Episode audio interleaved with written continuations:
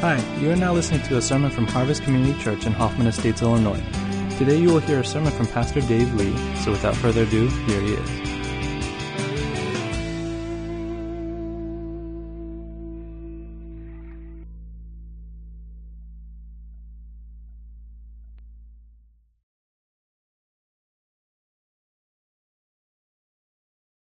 doing over the morning and the way your day got started, and yet you made a choice to be here.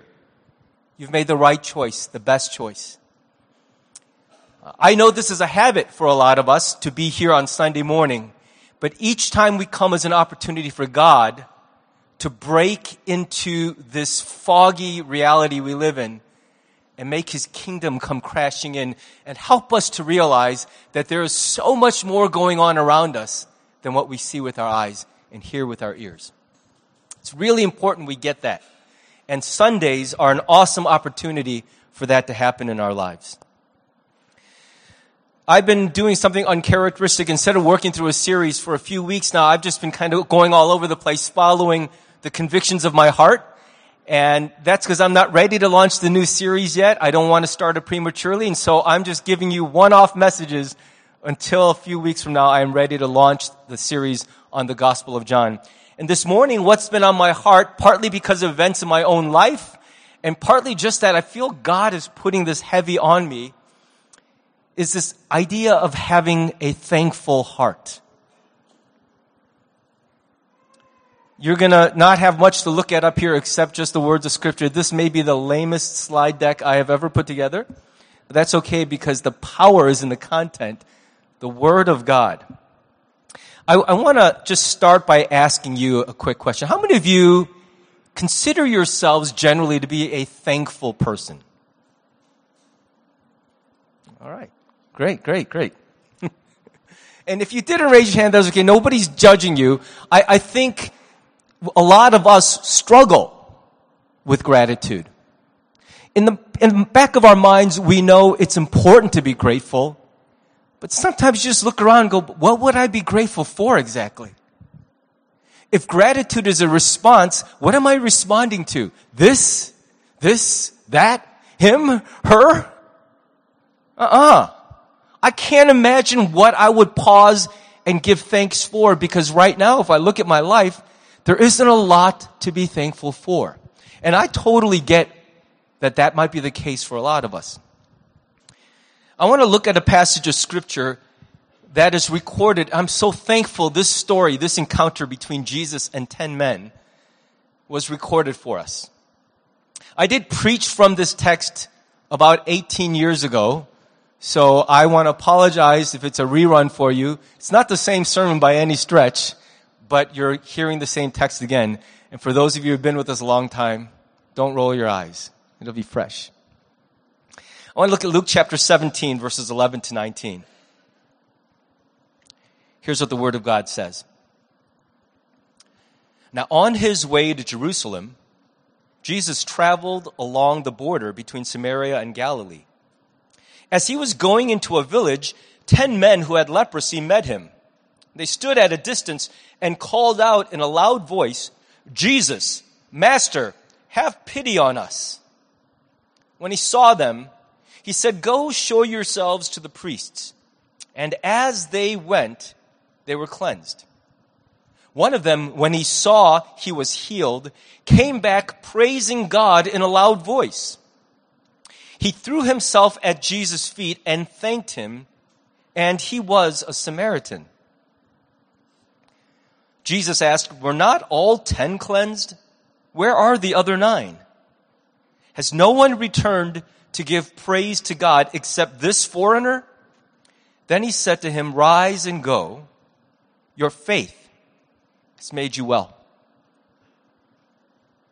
Now, I imagine that most of us, because we are well raised, have developed the, the basic courtesy of saying thank you when someone holds a door for you or gives you a gift. We know enough to say thank you, right? Would you agree with that? I, I know very few people who can't at least pull that off. But that's a little different than a thankful heart. I think it's possible to go through the motions of expressing gratitude and yet in our hearts not actually have a posture that is thankful. In fact, in English, we have a phrase, thanks for nothing, which I think is hilarious if you really pause and think, thanks for nothing. It's the epitome of saying thank you without a thankful heart. And I wonder if sometimes that is the spirit with which we express gratitude. You know, um, this past Thanksgiving, I preached a message about gratitude, and in it we looked at how even secular researchers are finding there are real life benefits to expressing gratitude. People who are more grateful or at least express gratitude on a regular basis experience emotional, physical, spiritual, relational, social, even economic and professional benefits from being grateful. So on any given day of the week, gratitude is better than ingratitude, right? Would you agree with that? Gratitude is a beautiful thing. And it, maybe some of us have a relationship where we've given and poured out and it's been a long time since we ever heard that person express any gratitude to us. I don't want to have you raise your hand if this is the case, but I can think of relationships in my life where I have poured out and I'm waiting to hear, and, I, and this is tough because you don't give just to hear those things, but when you don't ever hear it, when the person secretly says, I am thankful, I'm just never going to tell you, but I am thankful, it starts to put a wedge in the relationship, doesn't it? When you sense that as you pour out, a person has not yet expressed gratitude for all that they've received, it puts a wedge between you and that person. And I don't think it's any different between us and God. The, the expression of real gratitude forms connection between people. And when I talk about a thankful heart, I'm not simply talking about the courtesy of expressing thanks, but about a heart that acknowledges truly God is the giver of so much to us. Because I believe that in our relationship with God, the expression of true thanks is one of the primary ways that our hearts get bound and rooted to the heart of God. The story that we just read this morning, it's not a fictional story, it's a historical encounter between Jesus and 10 men with leprosy. And it's a familiar story to most of us if we've grown up in the church. Uh, the story basically is about 10 men with a devastating disease who live as outcasts from society and in desperation to hear about a man named Jesus from Nazareth who is a great healer. And they're desperate, so they run in faith and they say, Will you heal us? And he does just that. Now, to fully appreciate the story, you got to know a little bit about leprosy. I studied microbiology in college, and it was early on when I took my uh, microbial pathogenesis course that I learned that leprosy was in fact the first disease that they discovered was caused by a bacterium. It has been around as long as there is recorded history. Okay? As long as there's, re- people have described the disease of leprosy since the very beginning of humanity. And even before they understood the science behind leprosy, they could observe with their eyes that this was one of the worst things that could happen to a person. Now, leprosy affects people in two major ways. the first way, and if you think about this, the reason that leprosy is often such a parallel for spiritual lostness and death is that the way it affects the body is so similar to the way sin and lostness affect the spirit. The first thing that leprosy does to a human body is it begins to kill the nerve endings near the surface of the skin so that you begin to grow numb. And in the growing numbness, at first you might think that's great because you can't feel pain anymore. But pain is your friend. Pain reminds you that something is wrong and you got to attend to it. And when you can't feel pain anymore, a leper will lean their hand against the hot stove and just talk to you and go, what's that smell? And you're like, bro, that's your hand. It's burning. And, and they'll pull it away. And many times a person with leprosy, because of the numbness, their loss of the ability to feel anything, they don't attend to the real wounds that are killing them. I know people spiritually are in that place. They protected themselves by growing numb or, or maybe it's not even self-protection. Their spiritual lostness and brokenness makes them numb and they can't feel anything. But some of the things that they can't feel, they should feel because if they felt it, they would do something about it. And in the numbness, they don't attend to the urgencies of their physical condition and a wound that could easily be healed is allowed to fester and grow in its infection. So that's what, and eventually that numbness becomes total loss of feeling and sometimes paralysis. So numbness is one way leprosy affects you. The second way that leprosy affects you is it begins to erode your tissues so that there's decay and rot and all kinds of horrible things form on the skin. And then little by little, those tissues start to die so that over time, entire body parts just rot and fall off.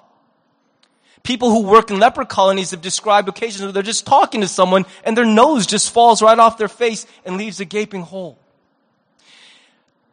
in order to do a little research, I Googled pictures of leprosy and I instantly regretted it.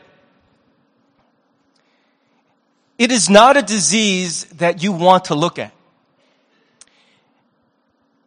And because it is so devastating, because it creates such disfigurement, it is such a visible expression of the frailty and death of the human body.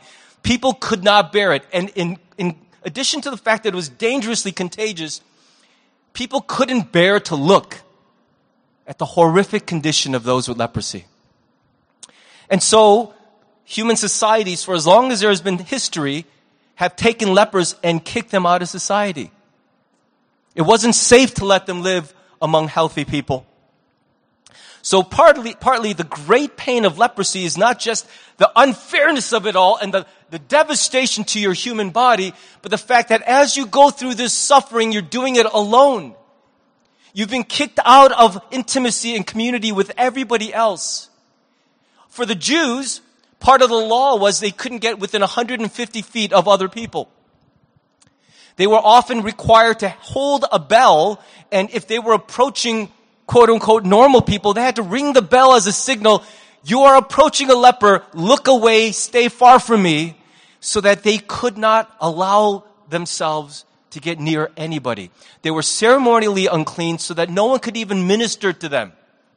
They were forbidden from worshiping with everybody else. And because of all of this and being cut off, they were basically jobless, forced to beg, and many of them ended up finding the only community possible was the cold comfort of an outcast community on the fringes of town living with other people who had the same disease. There are just so many spiritual parallels to leprosy in our world today. This being cut off was perhaps the thing that once you got used to the physical part of the disease, was the hardest part to live with. So you can imagine then that if this was a disease that happened to you, if there were any way to be healed, you would be desperate for it. You would be desperate for a cure. If people told you you have to go find a tiger and kick it in the head, you might actually think, I'm going to risk that. If you would get rid of leprosy because it was so bad that you would do just about anything to be healed and delivered from this disease. So they hear about this man from Nazareth who, wherever he goes, people get better. And they think, I gotta go check this out. What if this guy's the real deal? What if it's not fake? He actually can heal people. And so they run to him and they risk the shushing, the further rejection of everyone around. Nobody wants, as Jesus, the celebrated speaker and healer, is coming to their town. Nobody wants the first people from their town to be a, a, a little group of lepers. That's not what you want to show as your first face. So they go, get out of here. You're embarrassing the whole town. They didn't care. They shouted from a distance, Jesus, look at us. Pay attention to us. We're part of who you've come to see. And he sees them and he beckons them and then he says these things to them. Here's the, here's the remarkable part.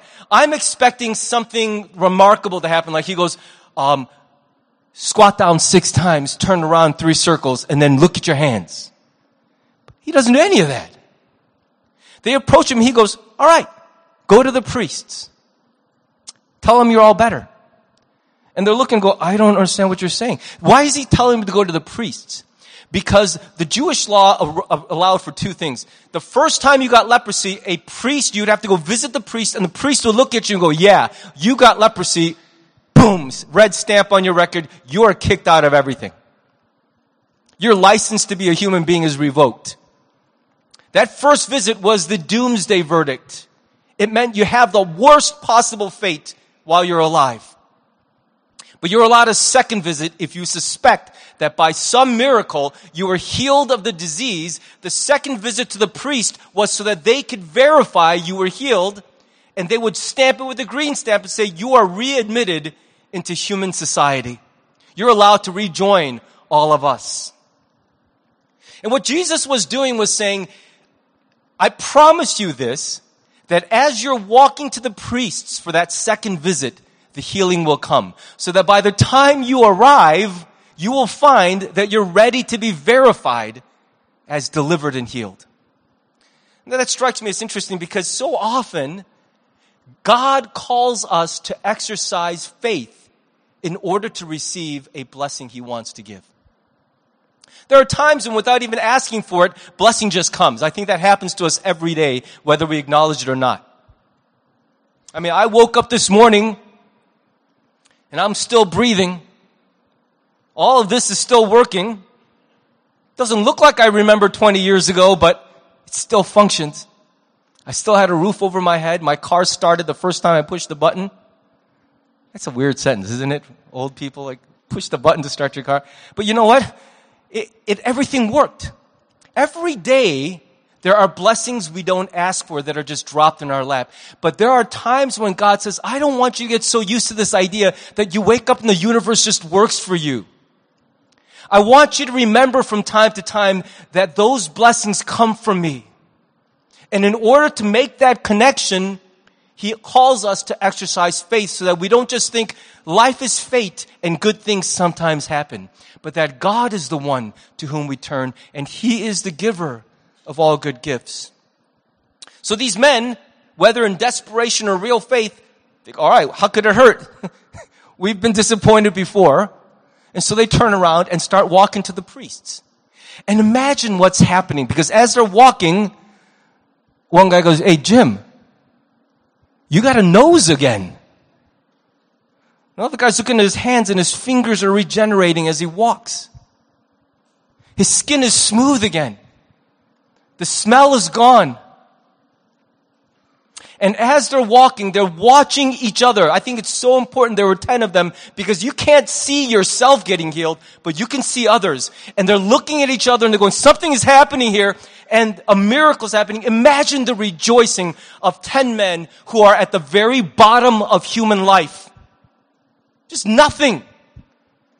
And the miracle of watching one another be restored so there was rejoicing for sure. And if you stopped any of those men and held the microphone, Sir, are you happy? Are you thankful for what's happening?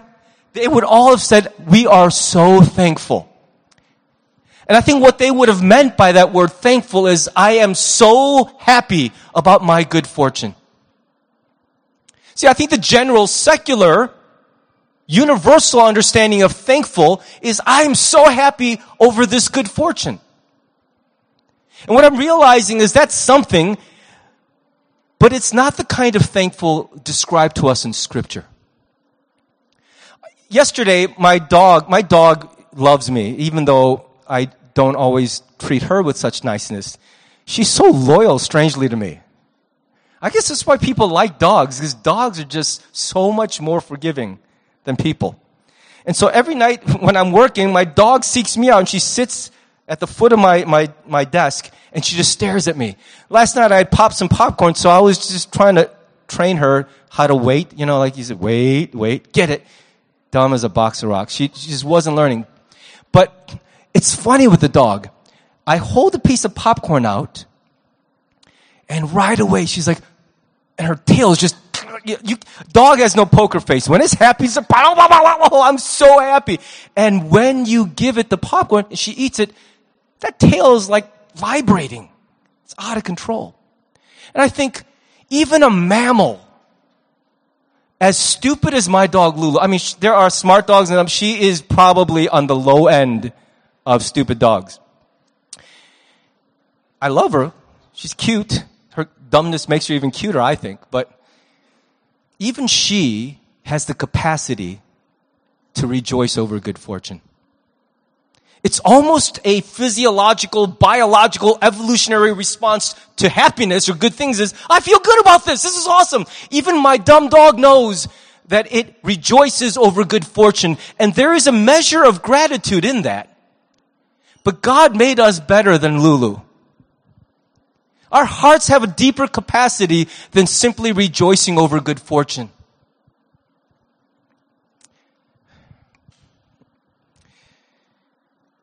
Imagine the rejoicing that happened among those ten men. And yet, in the midst of it, one of them turns around and sprints back to where Jesus was meeting with the crowds. Now, I think that whole episode begs this one question. Why did Jesus heal these men at all? Why did he heal them at all? Obviously, one answer is because he cares about people. And there's no disputing this. When you read the Gospels, you cannot argue the other way. Jesus very clearly cares about whether people are okay or not. He is deeply grieved by human pain. He is concerned about the smallest level of human well-being. In the midst of an all-day revival breaking out, people are coming to him. Their lives are changing. In the midst of all that, he goes, I think the people are hungry. And the disciples are like, what you talking about, Jesus? Can't you see how hungry they are? He cares about their growling stomachs, even in the midst of life-changing preaching. I don't think we can misunderstand or mischaracterize Jesus as he doesn't care about us. He cares a great deal. So some re- one of the reasons that he heals these men is because he sees how bad their lives are and it breaks his heart and he wants it to be better. And we need to remember that's the heart of Jesus for us. He does care about our well-being, but that's not the end of it. It's not the only reason that Jesus healed these men. The real purpose of the healings of Jesus, the deepest reason he performed his miracles, isn't just to raise the level of well-being among human beings. It was primarily to validate his claims that he is in fact the son of God. I know that sounds a little self-centered, but it's okay for God to be self-centered. Here's why he performed these healings. It was to say to these people, I know you're going to be really happy that you're better now, but I'm doing this for more than that. I'm doing this so you know that everything I'm saying is true and that I am who I say I am because you're going to need more than healing from this disease.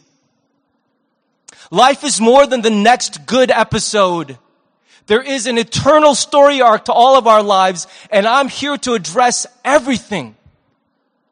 I am who I say I am, but I know the hardness of the human heart, so I will make it easier for you to believe what I am. Listen, I'm up here every Sunday preaching to you guys, right? And you're like, I hope he's telling the truth. I don't know. And some of you have serious doubts about this whole Christianity thing. Imagine if I were able to say, um, guys, God has sent me, and just to prove it, I'm going to make a dragon just appear and stand right next to me the whole sermon. And I did this, and a dragon just sat there the whole sermon, you'd be like, we got to listen to everything this dude says. This is not a joke. If I did something like that, wouldn't you start to give more credibility to everything else I was saying? And one of the reasons Jesus performs miracles isn't just about making people's lives better. We've got to get past that. It is a big part of it, but it's not the end of the story. We cannot pigeonhole Jesus into having a crusade, a ministry of human life improvement only, because his real agenda is so people would know that God has a better and eternal plan for them and that the only gateway to that life is Him. If you don't know He is who He says He is, you'll never get into that kingdom. And so he paves the way by these signs and wonders so that people's doubts could be erased or at least lowered so that they could see in him. He is who he claims to be. It didn't accomplish all of that, but it helped a great deal. Many people turned because they said, who but God could have done these things. So this man throws himself at the feet of Jesus and he thanks him. There's some irony in that because of all the 10 men who were healed, think about this. That rejoicing would have been kind of short lived because they're like, yes, no more leprosy. And they would have gone to the priest, they would have been certified as healed, they would have returned to society, and the minute they walked back into town, the joy over being healed would have been dampened as they realized, oh shoot, but I'm still homeless. I'm still jobless. My wife has moved on. My children don't know who I am. I'm starting from scratch. I went from negative 100 to zero. Now, negative 100 to zero is something to rejoice over, but then you go back to life and you're like, shoot, I'm zero. See, that's the thing about deliverance and blessing. If your eyes are only on the deliverance and the blessing, each one is just another rung on a ladder to realize there's still more I need, more I want, more I, I should have. That happened, I think, to these men. The joy of being healed from leprosy and re-entering society was almost immediately replaced by the realization that I'm still in a wretched situation. I just don't have a disease anymore. The irony then is that the man who went from minus 100, he didn't go to zero because he was a Samaritan. The healthiest Samaritan was still a second class citizen. The kind of guy who have to drink from different water fountains. That kind of second class. Prejudice everywhere. Structural injustice everywhere. He didn't have any advantage, and when he was healed, he went from minus 100 to like minus 20. Here's a guy who couldn't even rejoice over healing from leprosy because his starting point now was still pretty far behind the starting line. And yet of all the people, why does, why does the narrative take care? Why does Luke take care to remind us? And lo and behold, the one dude who returned to give thanks was a Samaritan. I think he's going out of his way to make the case. We think gratitude is always about our situation. And our gratitude should be proportional to whatever we received. But I think the point of the story is to say, it doesn't matter what your situation is. Gratitude is possible for anyone, anywhere. Jesus asked the question that's probably on everybody's mind as they hear this story. Hey, didn't all 10 guys get healed? Where are the other nine? Where are the other nine? What a good question. Where are the other nine? I think the other nine are doing a very human thing. They're having a party rejoicing over their good fortune. The gift they received that day was freedom from leprosy, but that was the ending of their gift that day. It's a substantial gift. Don't make any mistake about it. I described leprosy to you, and if you were freed from that, you would be happy for a while. But nine of those men got a healing, and that's all they got. What was the difference between the other nine and the one that turned around? See, I think that's the essence of what a thankful heart is. All ten were happy over what happened. But one turned around. Why? What was the difference with this man? And I think what happened for him, and I'm not just guessing here, I think the text bears this out, was that as he was walking to the priest and seeing the healing and seeing the joy, he was feeling all of that. He said, wait a second. This is all happening because that guy, some guy from the carpenters union up in Galilee, told us to present ourselves to the priest. I, I think it's awesome that right across the alley in our ministry center and the other building across the way is the Carpenters Union headquarters for our area. Every day I'm looking like, that's where Jesus would have gone to work, man. I'm not sure if he would have known which building to walk into ours or theirs because, anyway, you get the idea. Carpenter, right? And because this carpenter told them, go and present yourselves, and he said, who is this guy? And I think that would have been something just ringing in his head is, what kind of man cures 10 men of leprosy with a word? Who is this? who is this man?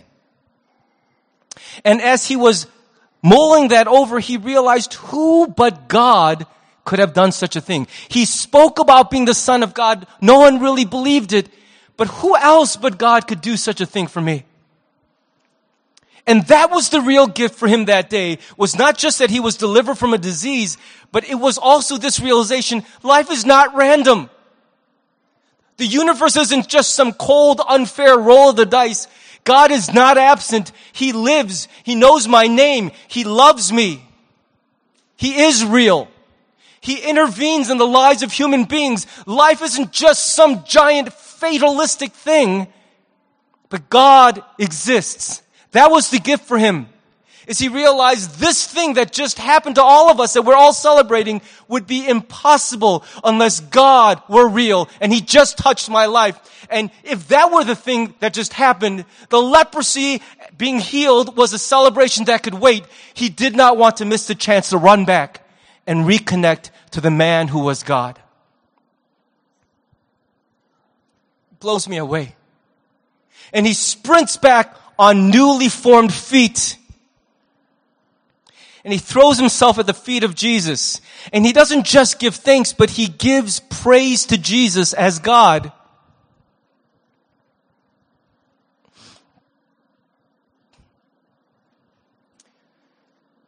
And listen to the declaration of Jesus for this man.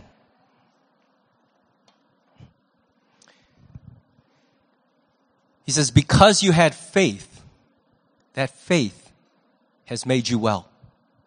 Now you've got to, you got to pay attention to the words because all 10 men were made well medically. That's not what he's talking about anymore. What's remarkable about Jesus is that he didn't revoke the healing of the other nine. He wasn't like, I'll show you the cost of ingratitude. Leprosy right back. They would have been like, oh. Should have followed Joe back to that place. Oh, they're still healed. They're still rejoining society. But this man was made well inside as well as outside. Because the desperate plea of the human heart is not just get rid of this trouble, but am I really alone? Think about if you had leprosy to no fault of your own, the high cost, the lifetime of suffering. And for what? What did I do? Before all this happened, I was every day at the temple. I helped poor people. I was faithful to my wife and children. Why do I get this? Do you know how many jerks I know back in my village who should have gotten leprosy and the whole village would have rejoiced? They'd be like, yeah! He got leprosy. Serves him right. Why me? Think about the existential struggle of anybody with leprosy. Why me? It's such a random thing. It doesn't seem fair at all. Is there a God? And if He is out there, does He care about us at all? And the great gift for this man was not just that a disease was lifted from him, but that God answered that question in a way that would mark his life forever. See, we, we don't just need to be delivered from our troubles. Because every time we are, a new trouble will come the next day. Isn't that how life works? Is it just me or are your lives like that too? You get past one hurdle and you're like, oh, that's it. No more troubles till I die. Give me a break. Life is trouble. Life is trouble. Everything we do leads to another problem. I know that's a little depressing, but get over it. You can still get through it. But you just gotta accept that's what life is. It's one long string of challenges, but the real cry is not, can you get me through it? But are you even out there? Is any of this meaningful?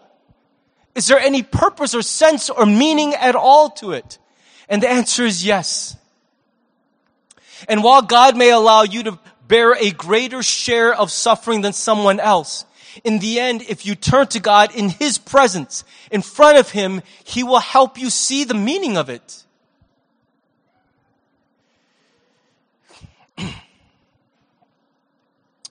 Let me just land the plane this way.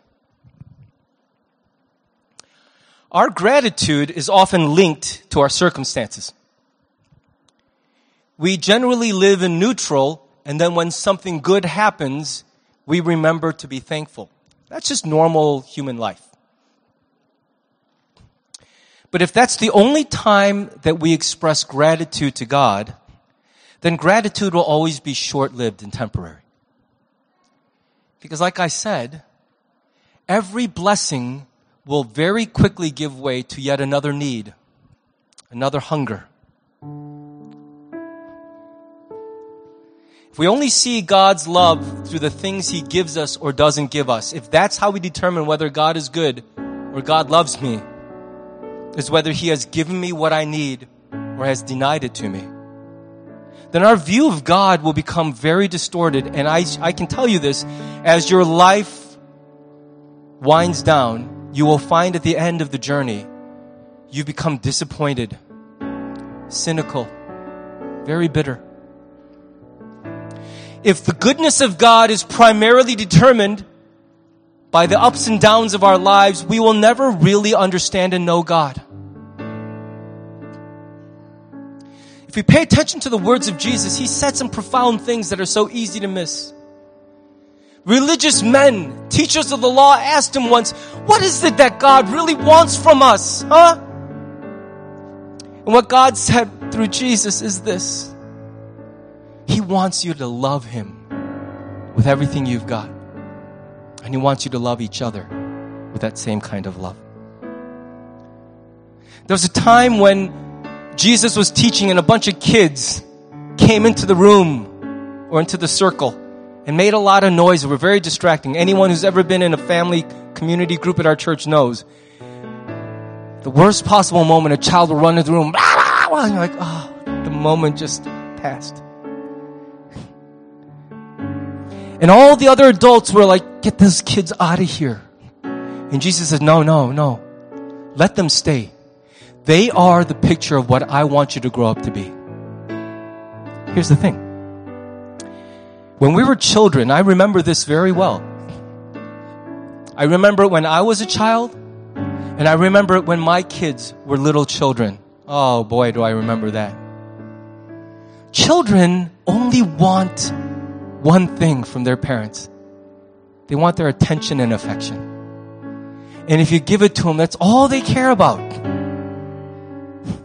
Remember when your kids would just sit in your lap while you held them and they wouldn't squirm or wriggle? They just wanted so badly to be held. And if you loved them, that's all they needed. And that's the heart of a child. I think that's the heart that God is saying to us He treasures in us. And then we start to grow up.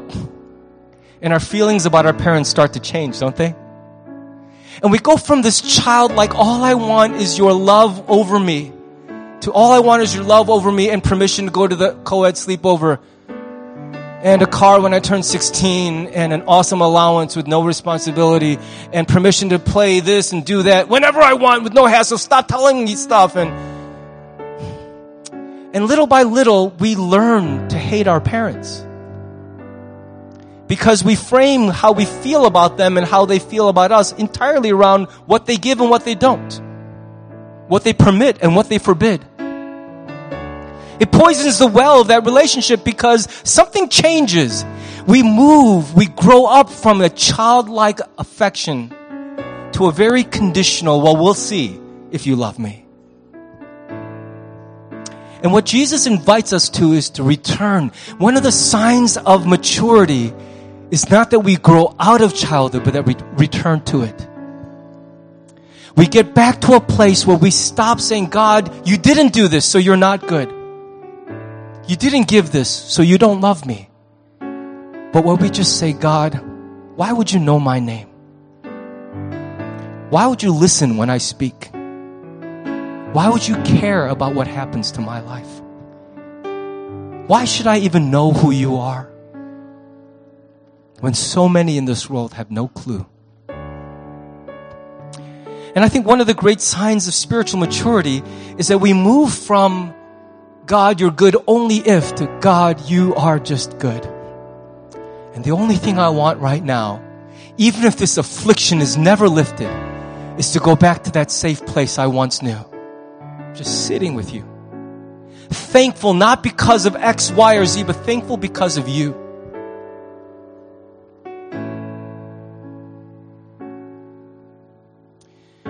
Imagine the healing that would take place between parents and their children if love stopped being based on what we said and did or did not say and did not do. And was just that childlike love and affection again. And imagine the difference that would be made in our relationship with God. If gratitude didn't flow out of what He did for me lately, the fact that He made Himself known to me. I don't live in a world that is cold and random and fatalistic, that has no meaning, that is just unfair. I live in a world where God exists and He knows my name and He sees my face. I just remind you that the other nine stayed healed. God's love for us isn't based on our response to Him. He loves because He is love. And when He is merciful, when He blesses, He does it of His own accord. I'm so thankful He didn't reverse the healing of the other nine. But only the one who came back got the real gift that day. All ten men were healed and all ten men will die again. They will. Healed or not, they will die. But one man got an unimaginable gift. He got God through Christ in the process. Why would we ever settle for momentary relief when what He offers us is the gift of Himself? So I want to invite you just to pause. Let's think about it a little bit together. Be reflective. As I started by asking, how many of us feel that we are generally thankful people? And I will grant you that some of us have fewer things to be thankful for if we look at our lives first. The place where you find a thankful heart is not by looking at your life, but by looking at the cross of Jesus and realizing on the worst day of your life, this is his heart for us. You're not invisible. You're not nameless. You're not just a cork bobbing on the random waters of fate. He knows you.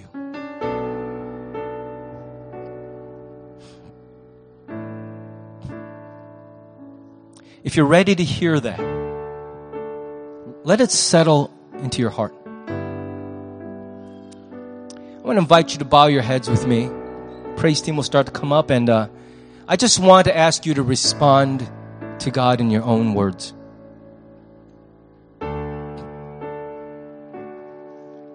Maybe you are very thankful for the circumstances of your life. But I believe the heart of Jesus for you this morning is not that. It is to find a place of thankfulness for Jesus himself. That you should know his name and that he knows yours. What a gift. Let's pray. You know, from time to time, if you have children, you'll be delighted when, in response to a gift you've given them, they express such overflowing thanks. They say, Thanks, mom and dad. I love you. And that does delight our hearts. But you know what I really treasure more? Is on Father's Day, on Mother's Day, the kids take time to make and fill out a card for us and in those cards, the words they express are not thank you for this or thank you for that. But it's like they really see your heart for them.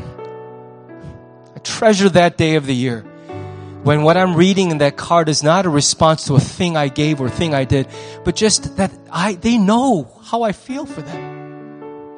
It's not invisible. It's not lost. I love that kind of expression. Mom, Dad, I just, I'm so thankful you're my parents.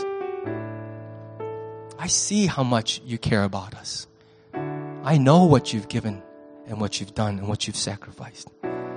Those things draw my heart towards them so strongly. I believe that's the way God wants our hearts to be for Him. So, God, we pray this morning that yes, we are thankful for every good gift you've given. But we also want to say to you, we see you. We know what you've endured, patiently waiting for us to grow. We know the offense we've caused your heart time and time again. We know that you do really love us. Even when we've doubted or questioned or run, we know it. This morning, what we want to say to you is we see you. And we're thankful for you. There's still a lot we need. There's still a lot that's too much to carry. But this morning, we just pause to say we are thankful that we're not bearing this alone.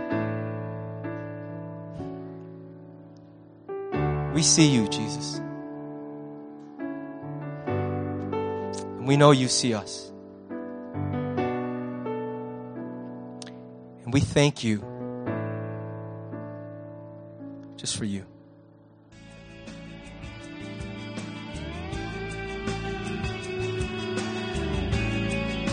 Thanks for listening to the sermon from Harvest Community Church. If you would like more information or have any questions or comments, check out our website at harvest-community.org. Thanks for listening.